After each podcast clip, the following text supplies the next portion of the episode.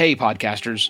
Before I get to the episode, I want to take a moment to address the June 24th Supreme Court decision to overturn Roe v. Wade. This decision stripped away the legal right to have a safe and legal abortion. Restricting access to comprehensive reproductive care, including abortion, threatens the health and independence of all Americans. This decision could also lead to the loss of other rights. To learn more about what you can do to help, go to choice.crd.co. That's choice.crd.co. And I encourage you to speak up on your podcast as well. Take care and spread the word. Big podcasting seems almost designed to collect advertising dollars, with very little left over for small to mid sized podcasts. Rather than fighting for table scraps, maybe the narrative needs to be changed.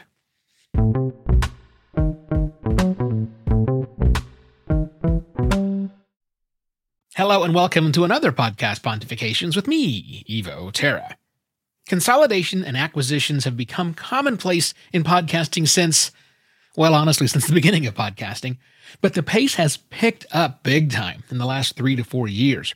And with the looming recession, or the one that's already here, depending on your experience, you can expect that to accelerate as companies who are flush with cash will swoop in and grab the overleveraged companies or media properties looking for upfront payments or revenue guarantees for these uncertain times ahead.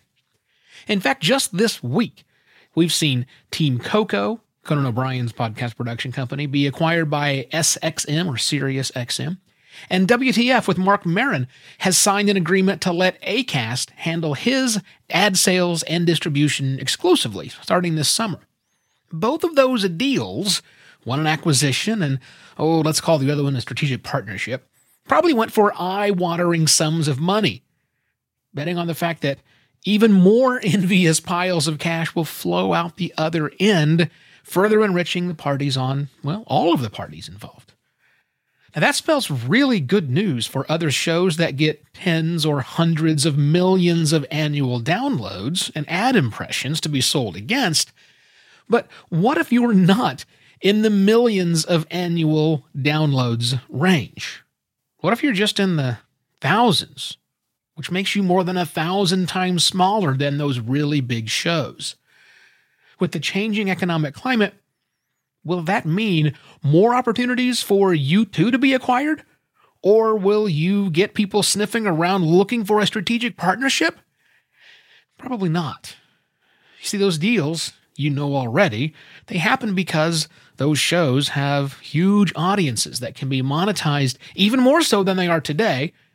And they can also be grown to rake in even more cash. They're a fairly safe bet seen from that perspective better and more efficient ad buying, the network effect, more package deals and bundles that can uh, and often are worth multiple millions of ad dollars on a single buy. It's a model that more and more big advertisers are turning to simply because, well, it's easy. Yeah, it's easy. Look at this from a buyer's perspective, an ad buyer's perspective, and not just any ad buyer, but a big spender in podcast advertising. Magellan AI tells us the top 15 advertisers are spending more than $1.3 million each month in podcast advertising. Now, at an average of around $25 CPM, that's a lot of M's, about 52 million impressions. How many podcasts do you want to spread that around? I mean, the answer is as few as possible. Let's use a more modest ad spend for a moment. $500,000, roughly a third of what the top advertisers are spending.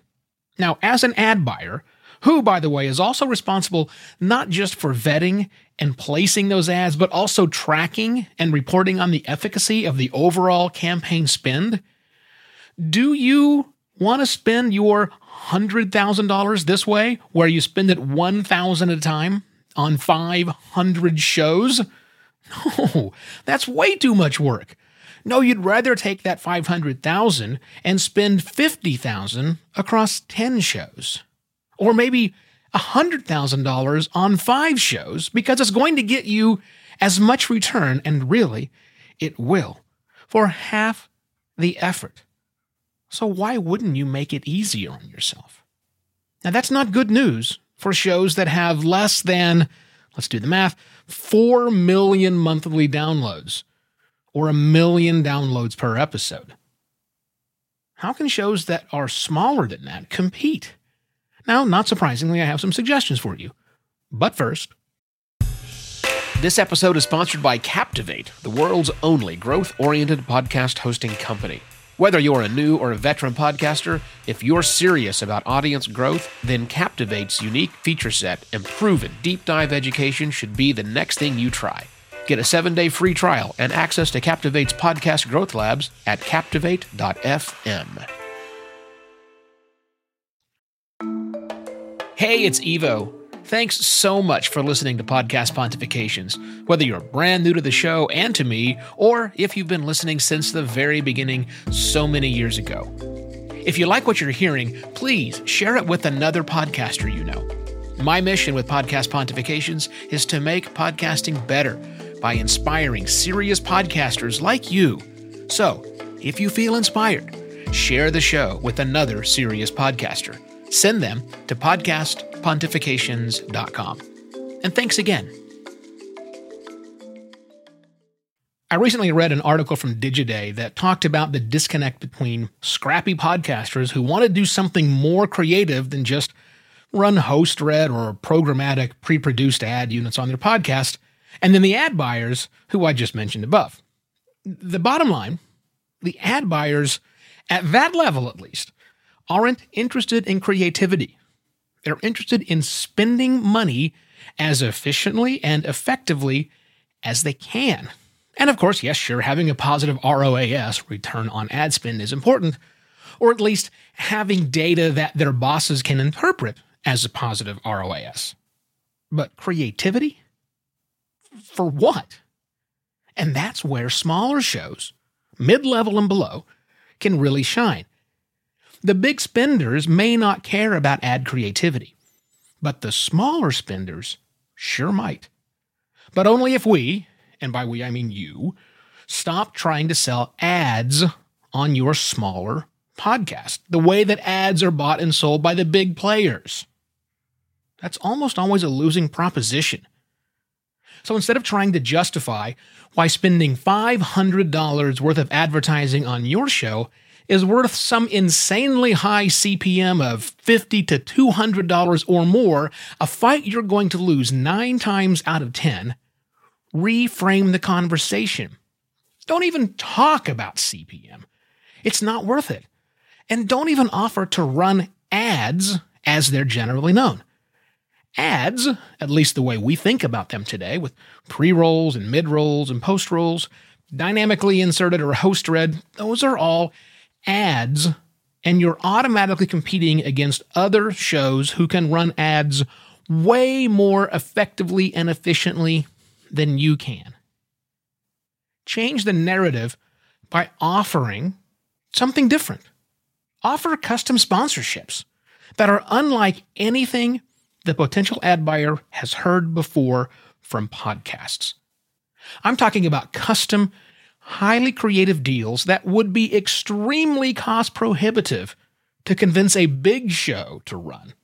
But a smaller, more nimble show like yours could seriously lean into.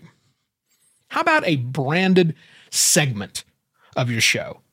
Three to five minutes of sponsored but highly valuable content that your audience will still love. No, no, no, not just a long host read. I know you've done that. Get creative. Turn your sponsor into a partner and craft a segment with them that really, really works on your show. Or what about a completely branded episode, or maybe even a series of episodes that you produce in conjunction with the sponsor? No, not an infomercial. That's just an ad, and then you're back into that trap once again. I'm talking about solid content that you can only make because of the involvement from that sponsor. That means more than just getting their money so you can afford to do something, really working with them. Smaller companies are often looking for ways to outdo, but not outspend, their bigger competitors. They're used to being scrappy and are always looking for interesting ways to parlay their brand and their dollars into doing creative executions their big competitors don't have time for. Look, I think it's going to get tougher out there for the middle sized and smaller podcasts, as more ad dollars will be reallocated to a smaller number of larger podcasts.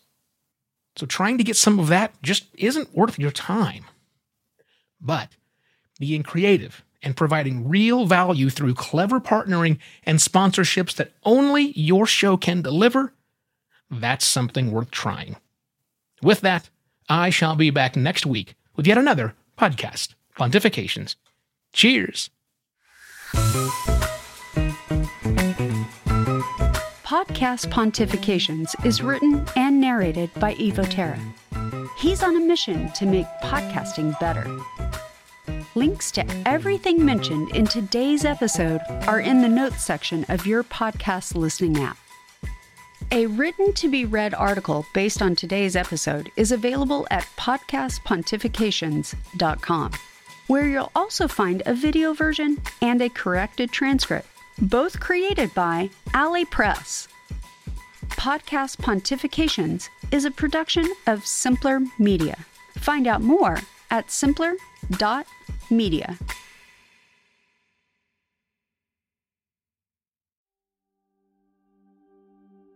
While Americans overwhelmingly support the right of an individual to make their own decisions about abortion, unfortunately, that right is no longer protected everywhere in the U.S.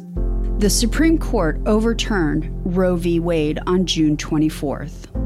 Abortion is a basic healthcare need for the millions of people who can become pregnant.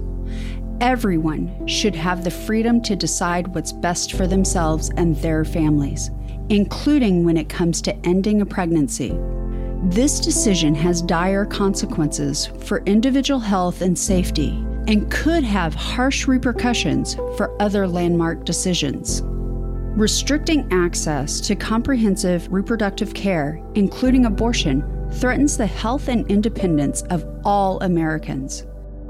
Even if you live in a state where abortion rights are upheld, Access to safe medical procedures shouldn't be determined by location, and it shouldn't be the privilege of a small few. You can help by donating to local abortion funds.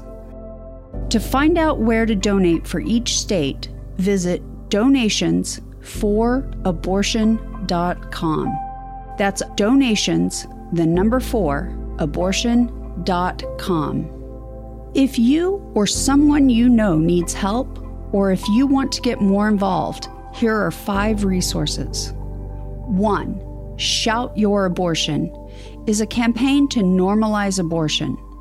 2. Don't Ban Equality is a campaign for companies to take a stand against abortion restrictions. 3. Abortion.cafe has information about where to find clinics. 4. PlanCpills.org provides early at home abortion pills that you can keep in your medicine cabinet. And five, choice.crd.co has a collection of these resources and more. We encourage you to speak up, take care, and spread the word.